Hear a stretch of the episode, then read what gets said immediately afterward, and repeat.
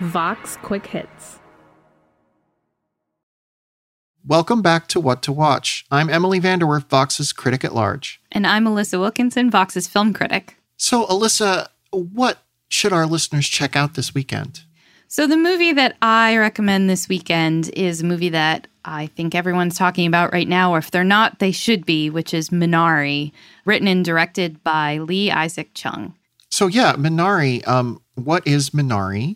And what's the movie about? And also, when I say what is Minari, that's also like a global question. Like, what is Minari? So, Minari takes its title from a Korean vegetable, kind of a, a bitter green, sort of like a watercress.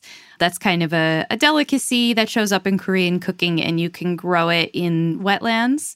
And this is a family drama about a family of four a mother and father who have immigrated from Korea and their two children who are moving to the Ozarks with sort of the dream of starting a family farm to supply Korean vegetables to the Korean immigrants who are coming to the US at the time.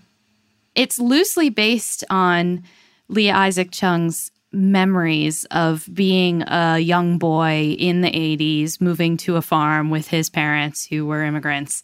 The little boy is kind of the center of the story. He has a heart condition of some kind that leads his family to ask him to take it easy. They're worried about him.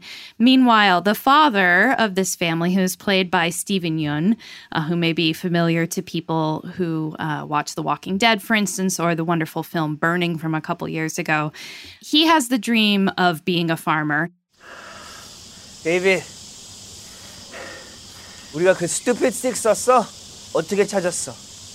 머리를 썼지. 머리를 썼지.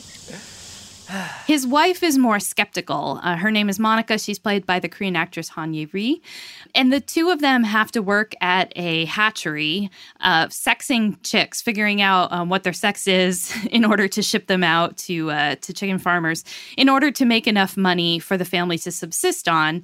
Meanwhile, Jacob is working around the clock trying to start a farm on their land with a neighbor, uh, Paul, who's played by Will Patton. And Monica and Jacob's relationship is kind of coming apart at the seams. And after one big fight, they decide that Monica's mother will come and live with them. 왜? 이런 소리 처음 들어봤어? 데이비사, 너는 스트롱보이야. She's played by the truly wonderful actress Yoon Yoo Jung. 할머니, 어? 피피는 무슨 맛이에요? 빵알놈이 It's a really uh, slow and meditative film, I would say, but in a way that's truly engaging. The grandmother, in particular, is extremely funny. And it, I think, evokes a lot about memory, about being an outsider, about families trying to pull together and make it through rough times. The movie it reminded me of weirdly is Terms of Endearment, the 1983 Best Picture winner from director James L. Brooks, which is another movie that's kind of like here are little snippets of these people's lives that add up to a larger depiction of who they are. It's also very smart about farming. Oh. I grew up on a farm, and, uh, you know, there's a scene in this film where a banker tells Jacob that he is picking a really great time to get into farming because Reagan is trying to get on all the farmers' good sides. And like, if you are only going to see Minari if it gets the agricultural policy correct, and I know somebody in our audience is going to do that, this movie mostly gets the agricultural policy correct, even though it's in the background because it's based on a seven year old boy's point of view.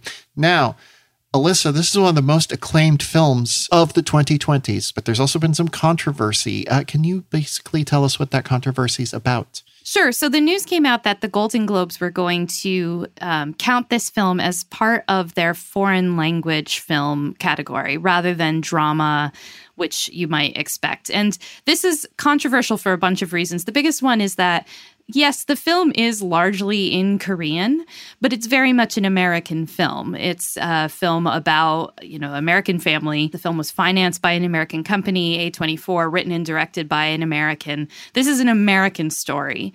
But uh, because it's largely in Korean, it wound up in the Golden Globes category for foreign language film, which really just looks at the language that the film is in.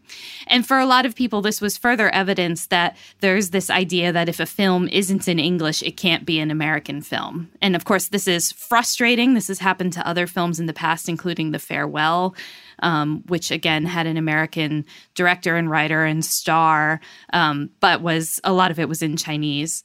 This particular problem won't actually crop up at the Oscars because the Oscars have a different way of thinking about what they call international films, which is that the film has to be funded by a country outside the US and it has to be submitted for consideration by a country that's other than the US.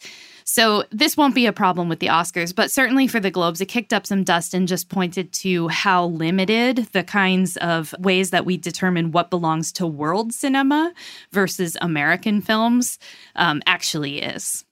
You know, I'm just old enough to remember when the Oscars were seen as the stuffy, hidebound traditionalists, and now they're giving Best Picture to Parasite. Imagine that. um, Minari is a really terrific film. I also heartily recommend it. Um, I I just had a, a wonderful time watching this movie, and I think a lot of people will.